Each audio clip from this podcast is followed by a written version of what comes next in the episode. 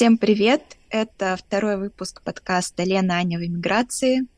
В подкасте мы рассказываем, как идет процесс переезда в другие страны, как мы к нему готовимся, о чем переживаем, чего боимся и чего ждем от нового этапа жизни. Присоединяйтесь и слушайте нас э, на разных площадках, если сами планируете переезд или если вам просто интересен чужой опыт. Задавайте нам вопросы на почту, которая есть в описании. В каждом выпуске мы будем на них отвечать. Начинаем. И сразу хотим сказать спасибо Кате и Илье за вопросы, которые нам очень помогли построить э, план дальнейших выпусков. И на эти вопросы мы обязательно ответим. Так что присоединяйтесь к Кате и Илье и задавайте нам вопросики. Давай попробуем ответить на вопрос, который нам задали. Почему страны предложили разные, если у мужей одна компания? Расскажи свою угу. историю. Изначально, когда мы узнали, что компания уходит из России и будет часть сотрудников релацировать, были предложены три страны на выбор. Это Португалия, Болгария и Венгрия. Мы сразу же выбрали Португалию, какого-то другого выбора не стояло. Но со временем, насколько я помню, Болгария и Венгрия в нашем случае больше вариантами не были, то есть оставалась одна Португалия. То есть э, команда Кирилла, а, ее релацировали именно в Португалию. Предложение было только по этой стране. Но были команды, которые переезжали в разные другие страны, и это было скажем, команда, страна утверждено. Понятно, что можно попросить поменять страну.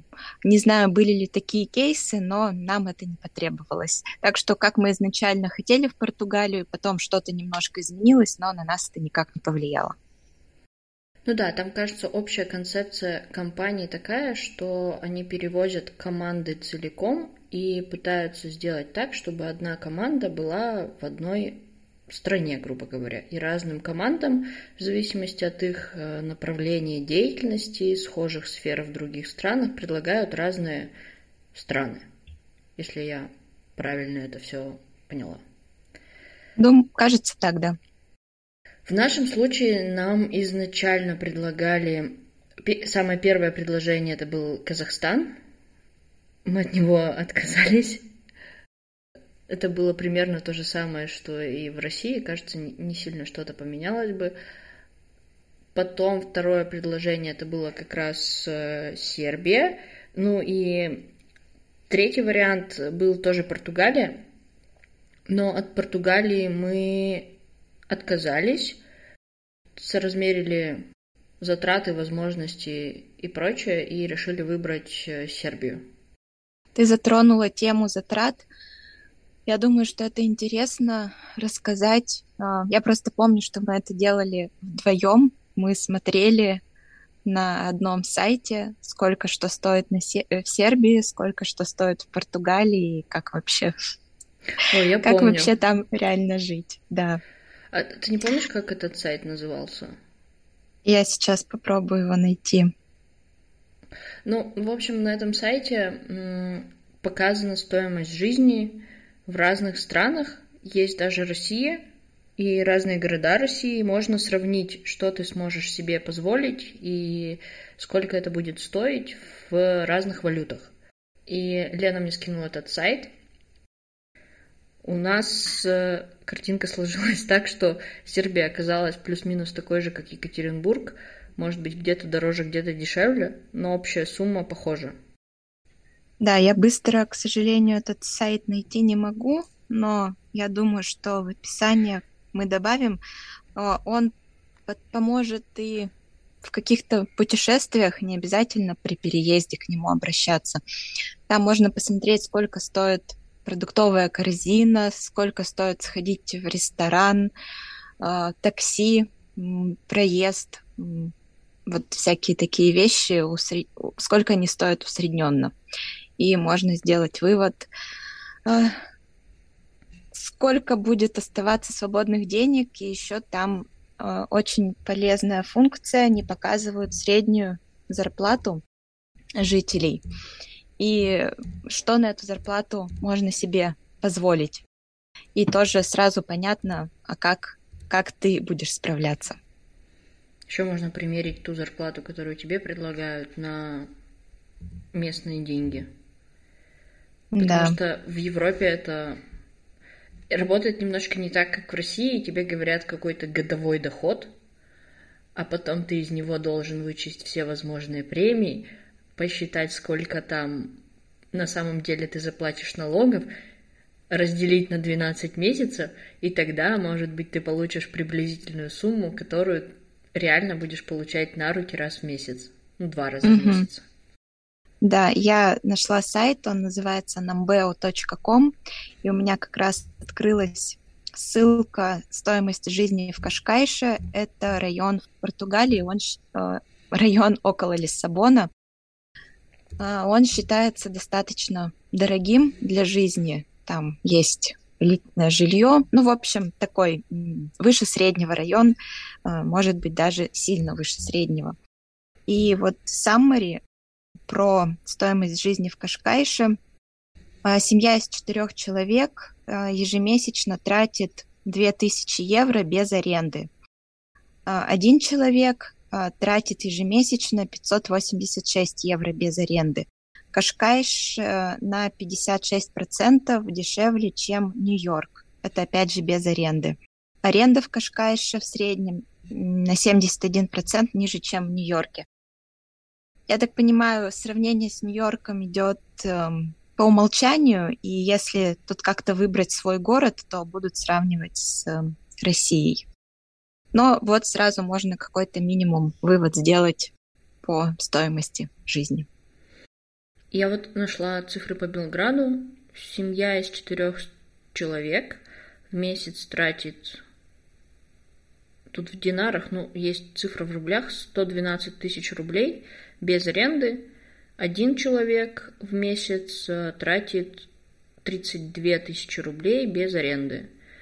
Белград на 25% дешевле Москвы без аренды.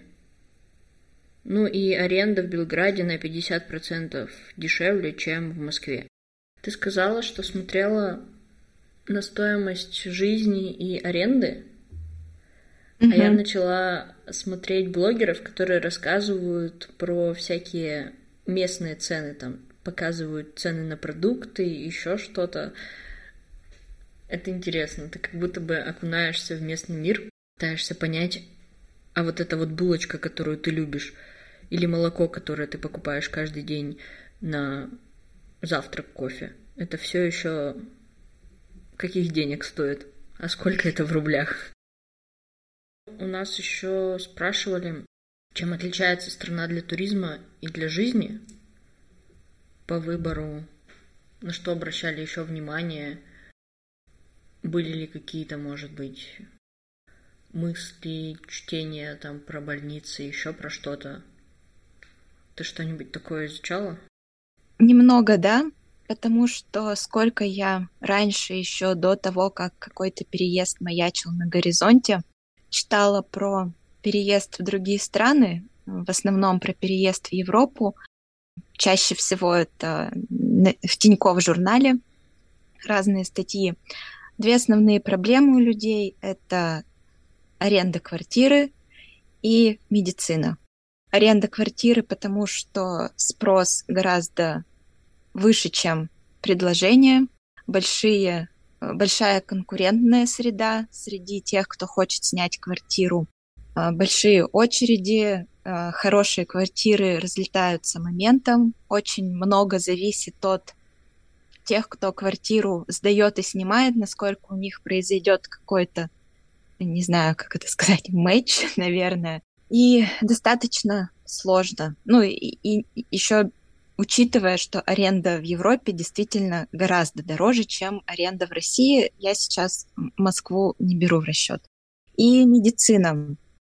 Да, медицина, безусловно, в Европе качественная, но дорогая.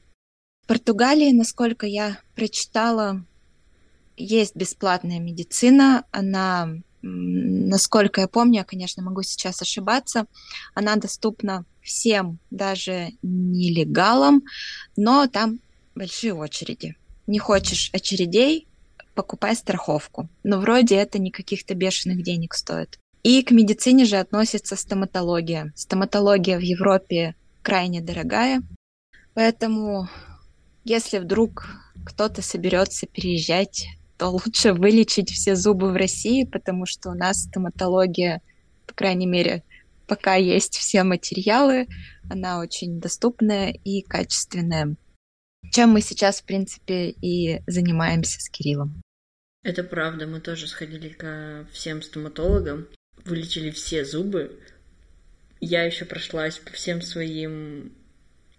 Ну, если есть у кого-то хронические заболевания, то лучше сходить к этим врачам, получить рекомендации на длительный срок, заручиться поддержкой и спросить, принимают ли они по WhatsApp.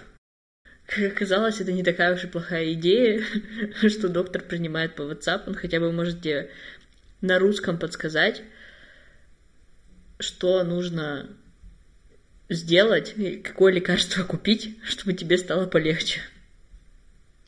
Да, с лекарствами тоже вопрос, потому что в Европе лекарства просто так не продаются, там очень много рецептурных препаратов, у нас как-то с этим проще, и там, по-моему, без рецепта можно купить какие-то совсем основные вещи, типа парацетамола и не знаю еще чего но каких-то сложных препаратов без рецепта не купишь.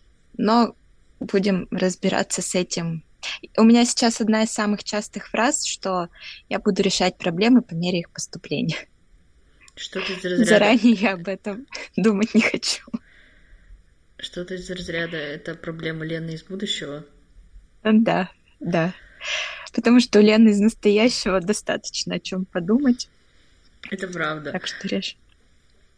Мне кажется, я тоже к этому постоянно склоняюсь. Вот нас спрашивали про эмоции, как вы это, на это все отреагировали, рады вообще или вот каждый раз, когда мы кому-то рассказываем, я кому-то рассказываю о том, что мы переезжаем, люди спрашивают, а вы рады, вы как вообще, вам классно, что, что... я не знаю, что на этот вопрос отвечать. Потому что mm-hmm. как, как будто бы у тебя не... Это не какое-то событие, которое ты вот так готовился к нему восхитительно 10 лет, и оно случилось, и ты радостно теперь реализовываешь его. Это скорее ситуация, которая возникла в жизни относительно внезапно, наверное, и возможность, которую ты решил принять. И ты не то чтобы рад, ну, ты рад, наверное, но ты больше переживаешь, потому что начинаешь с каждым днем осознавать, насколько это все сложно, и сколько этапов тебе нужно пройти, и сколько вопросов нужно решить, и сколько в моменте задач на тебя сваливается.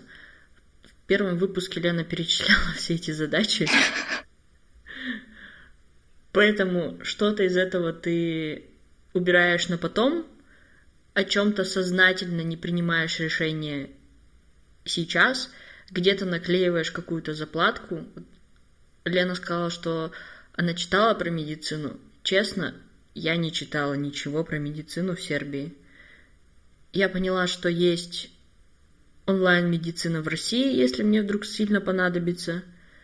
И будет страховка которую можно оформить от компании. Вот этого двух этих знаний мне казалось достаточно, чтобы успокоить себя по поводу медицины на текущем этапе.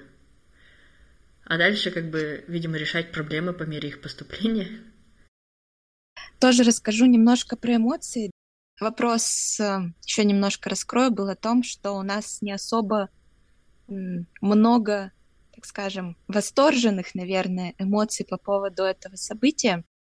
На самом деле, где-то год назад мы с Кириллом приняли решение, что мы в ближайшие несколько лет не уедем из России. Но мы об этом думали так, может быть, попробовать э, Кириллу поискать вакансии. Но приняли решение, что мы остаемся, и мы купили участок у воды прошлым летом или прошлой осенью. Я уже не помню, время так быстро идет. И мы завели пчел, то есть, э, ну, основательно решили закрепиться на ближайшие годы. Мы собирались начать строить небольшой дом, чтобы к Новому году 23-му у нас уже что-то там было, где можно Новый год отпраздновать. Поэтому все, что случилось, и этот переезд, это, безусловно, огромная неожиданность. Она приятная, потому что, как уже в первом выпуске и как я говорю всем, кто меня про это спрашивает, я воспринимаю это как приключение в интересной стране. К счастью, нас не отправляют в Йемен либо в Афганистан, поэтому э, сложно тут жаловаться, но каких-то эмоций, что боже, мы так этого долго ждали, мы так долго к этому шли, их нет. Это данность, которую мы приняли, с которой мы согласились и с которой мы сейчас работаем. Поэтому, наверное, вот это объяснение, почему у нас нету каких-то э, эмоций через край в этой ситуации. Ну, может быть, они бы и были, если бы ты дальше не пошел решать кучу проблемок. Да, и тут мы плавно можем перейти к документам. Лена, ты и считала? Как это все работает? У меня есть к тебе вопрос. Ты считала, ага. сколько ксерокопий документов за последний месяц ты сделала? Нет. А, но я скажу, почему я не считала, потому что ксерокопии делал Кирилл. А папка была толстая? Папка была толстая, да. Папка, с которой Кирилл поехал в Москву подавать э, на рабочую визу, это просто, ну я не знаю, четверть э, вот этой пачки А4, если не больше, наверное. С ума сойти. А что нужно вообще? Что нужно, чтобы подать документы на визу в Португалию? Здесь, э, повторюсь, с прошлого выпуска, но там я кратко об этом сказала. Чаще всего, если человек переезжает по работе, то его супругу или супруге выдают такую же визу. Например, у нас друзья переехали в Нидерланды, и там сразу обоим дали одинаковую визу. В Португалии это работает не так. Кирилл получает визу рабочую, подается через небольшое время на ВНЖ, получает ВНЖ, это вид на жительство, и после этого я подаюсь в консульство, чтобы воссоединиться. А, поэтому, а поскольку мне хочется этот опыт переезда все-таки прожить вместе с Кириллом, ну и ему тоже так будет проще, поэтому я еду на один месяц в Португалию, запросила визу на один месяц в Португалию. И как дальше будет, посмотрим. Может быть, э, удастся податься мне на воссоединение быстрее. Угу. Так вот, какие документы нужны э, по рабочей визе? Это просто огромная куча. Тут все зависит от компании. Тут смысла про это, наверное, рассказывать нет. Зависит от страны, от компании и так далее. А про туристическую визу это стандартный набор документов. А, я успела податься, пока еще а, действовали старые правила, то есть консульский сбор 35 евро, сейчас он 80. И это подтверждение платежеспособности, бронирование гостиницы, оплаченное, оплаченные билеты на самолет, справка 2 НДФЛ, справка с работы, что я действительно там работаю и получаю зарплату – Э, ксерокопии всех э, паспортов э, с визами. В общем, огромная такая кипа документов. А вот эти все страшные слова апостиль и прочее, что-то с этим делали? Да, мы сделали апостиль на свидетельство о браке, но оказалось, что он пока не нужен, потому что апостиль свидетельство о браке нужно будет э, при воссоединении. Угу. И в Португалии есть заморочки. Ну, не зам... это для нас заморочки, для них это все нормально. У них э, нету такого, что им выдается свидетельство о рождении распечатанное, свидетельство о браке распечатанное. Это все хранится в базе, и когда им нужно э, на бумаге, они просто делают заявку, им распечатывают. Поэтому у них правило, что вот эти вот документы распечатанные, они действуют только полгода с, с момента выдачи. То есть наше свидетельство о браке, выданное 6 лет назад, оно не, не работает. Поэтому нам нужно будет э, получать дубликат свидетельства и на него уже ставить апостиль. Для этого мы выдали доверенности генеральные на наших мам, чтобы они без нас это все делали. И немного про апостиль, что это такое, часто вопрос задают. Это подтверждение, что документ действительный, реальный, и что он действительно был выдан этим органом, который там написан. Получается, это О. бумажка, которая подтверждает, что ваша бумажка, она верная. Да, да. Тут на примере можно сказать, что пример апостиль на диплом, это делал Кирилл. А, диплом сдаешь в Министерство образования, они связываются с университетом, который выдал диплом, подтверждают, что действительно такой диплом существует, и крепят бумажку, что да, все верно. А его переводить надо? Да, Кирилл переводил диплом и, по-моему, постиль или переводил диплом и потом на перевод ставила постили. Если честно, я уже не помню, но там много было переводов и много апостилей. Нормально. А апостиль — это бесплатная штуковина? Нет. Каждый апостиль стоит две с половиной тысячи. Ага.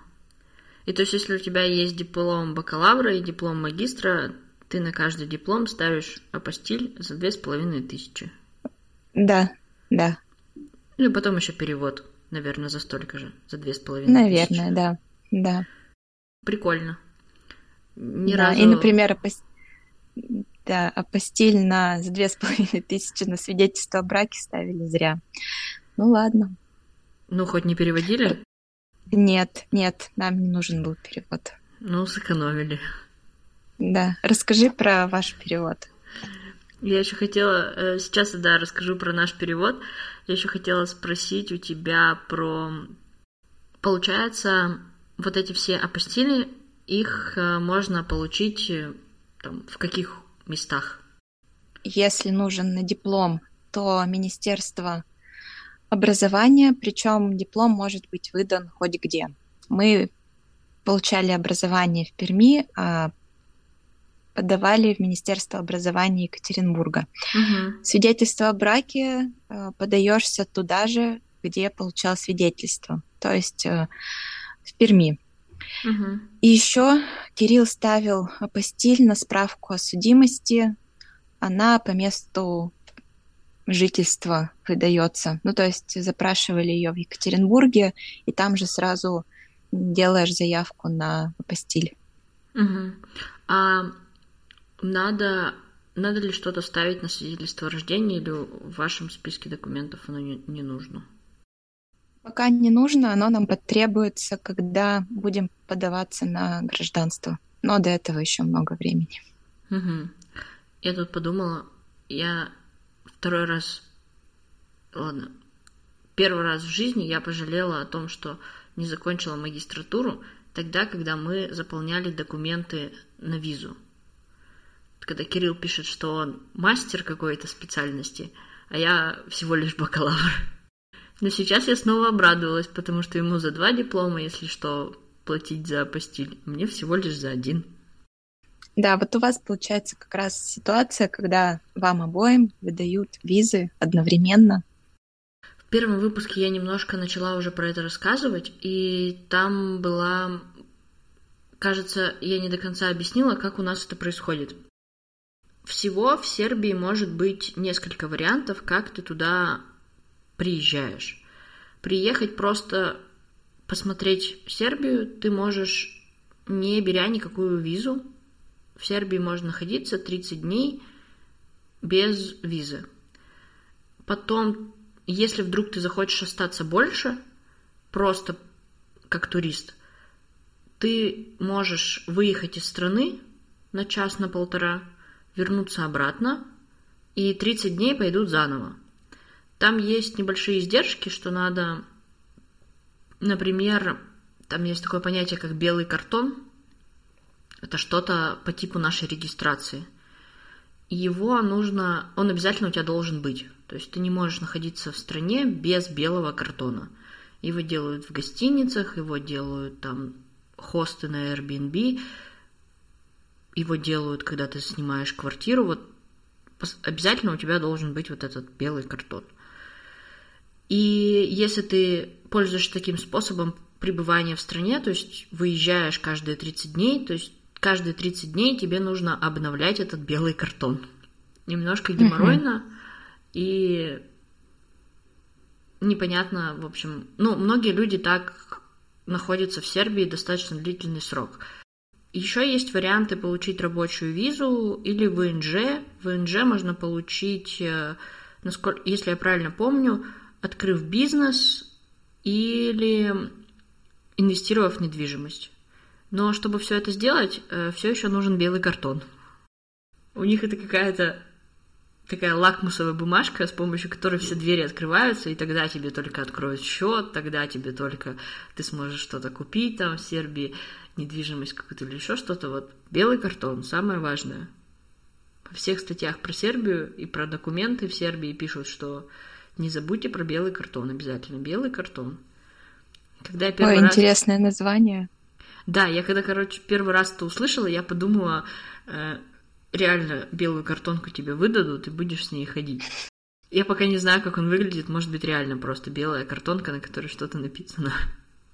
Я думаю, что когда мы непосредственно переедем в Португалию и будем заниматься вот этими всеми документами, там, на ВНЖ и так далее, то можно будет еще выпусков 10, наверное, сделать. Мы сейчас, получается, рассказываем то, что с нами уже было, поэтому, может быть, в моменте нет каких-то ярких впечатлений. Дальше мы будем записывать выпуски все ближе к реальным событиям, и тогда будем переживать прямо то, что происходит сейчас вместе с вами, видимо. Но я могу сказать, э, что я последняя, когда переживала. Я подавала визы, э, документы на визу 30 августа в 9 часов утра у меня была запись. И, естественно, накануне мы все доку- документы распечатали. Все, там есть определенный порядок, в котором нужно сложить документы. И мы вечером еще раз проверяем, и там нету распечатанного распечатанной брони жилья. А без нее никак. Да, время уже там 10 часов вечера, то есть э, особо никуда не сходить, не распечатать. Но думаем, ладно, утром выйдем пораньше и заедем в офис к Кириллу, и он распечатает. Утром выехали пораньше, все, заехали в офис, э, Кирилл пошел печатать, не работает принтер. В результате от его офиса до до визового центра пять минут ехать. Мы вышли за семь. Я просто бегом туда бежала без этого документа. Естественно, нервничала, потому что э, я не люблю такие вещи. Ну, то есть, э, по сути, если что-то пойдет не так, и в этот день у меня не примут документы, то следующий шанс податься у меня будет, скорее всего, в октябре. Угу. Потому что запись сейчас э, очень плотная. Но, к счастью, я успела, э, меня еще не вызывали, и казалось, что, возможно, все про это знают, но я не знала, что у них можно распечатать документы. Это, конечно, стоит дорого, и если распечатывать все документы, то куча денег уйдет. Но выход э, был, и все закончилось хорошо, меня все приняли, и сейчас статус рассмотрения в посольстве. Расскажу тогда про наш вариант. Как в итоге мы переезжаем-то? Какие у нас визы? У нас получается у Кирилла рабочая виза, которую помогает оформлять компания, а я как бы плюс один. Вот. У нас как раз та ситуация, когда рабочую визу оформляют обоим и мужу, и жене, и мы переезжаем вместе. Забавно, забавное общение с консульством Сербии и компанией, которая помогает оформлять все эти документы, они не знают, что мы находимся в разных городах России, что ребята, которым они помогают переезжать, они в разных частях России. И когда мы подали все документы, то есть мы отсканировали документы, там в основном нужны там не так много апостилей, апостили нам вообще не нужны были, только на русском отсканированные документы об образовании, там паспорта загран, текущие контракты рабочие и перевод и свидетельство о браке. Вот все документы нужны на русском, а вот свидетельство о браке нужно было переводить. Без mm-hmm. апостиля просто перевод. Я думала, что я не найду в Екатеринбурге где можно перевести на сербский свидетельство о браке. Мне казалось, что это какая-то такая не очень тривиальная задача. Но нет. Бюро переводов справляется со всем. Мы перевели свидетельство о браке, и сербы почему-то не любят двойные согласные. Я не знаю почему, но меня это угнетает. В переводе на сербский у меня потерялась одна «Н», я теперь Анна, а Кирилл потерял вторую «Л» в имени. Вот, он теперь Кирилл без второй «Л», но фамилия осталась та же. Забавно. Зато, наверное, проще с правописанием. Не надо думать, где двойная, где не двойная. Скорее всего. Скорее, скорее всего. Правда, я пока не понимаю, там вроде как можно писать и на кириллице, и на латинице, и как именно нужно писать, я пока не понимаю. Но перевод на кириллице. Меня в этих переводах всегда удивляет он должен быть нотариально заверенный. То есть они написали, там такая формулировка в списке документов, официально заверенный перевод. Ну, в России это только нотариально заверенный. Какого-то другого официально заверенного перевода не бывает.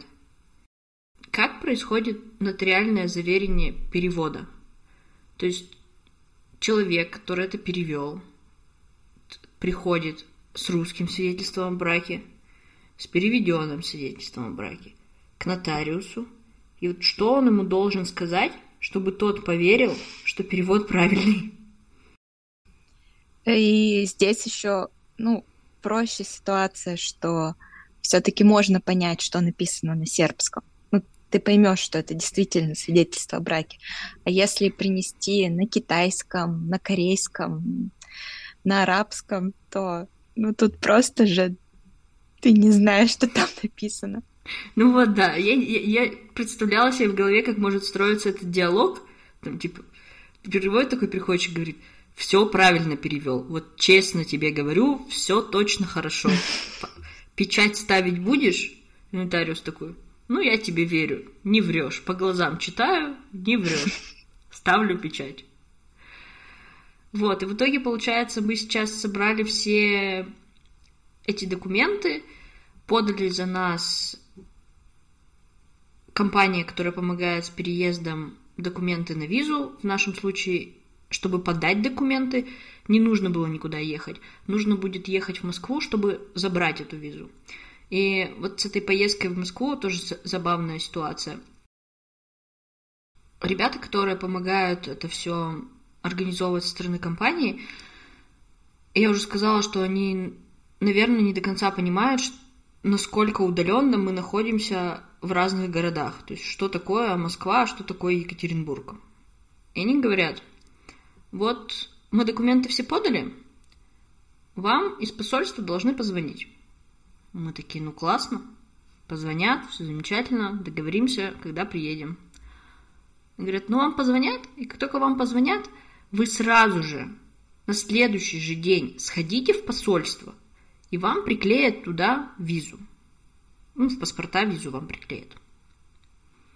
Мы такие, подождите. Вот на следующий день у нас не получится сходить в посольство. Они такие, что это, как это не получится сходить в посольство?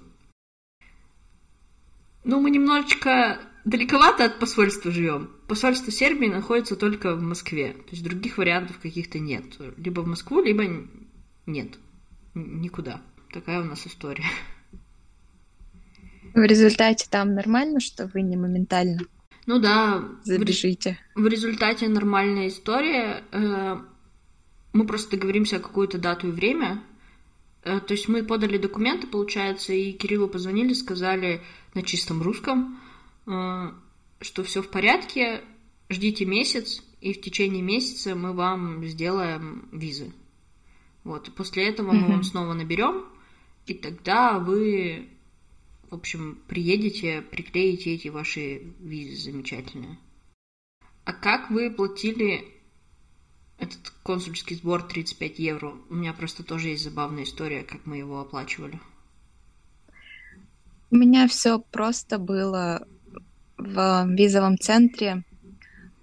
Выдают счет, и можно с ним сходить либо в банк заплатить, либо стоит терминал, в котором берут, конечно, процент достаточно высокий, но у меня не было выбора, мне надо было быстрее это сделать. Поэтому просто по карте в терминале платишь и все. Угу. А у нас забавно. То есть есть два варианта, как оплатить визовый сбор. Ты либо можешь приехать в консульство Сербии в Москве и заплатить там наличкой. Либо второй вариант. Ты можешь оплатить эти 70 евро банковским переводом.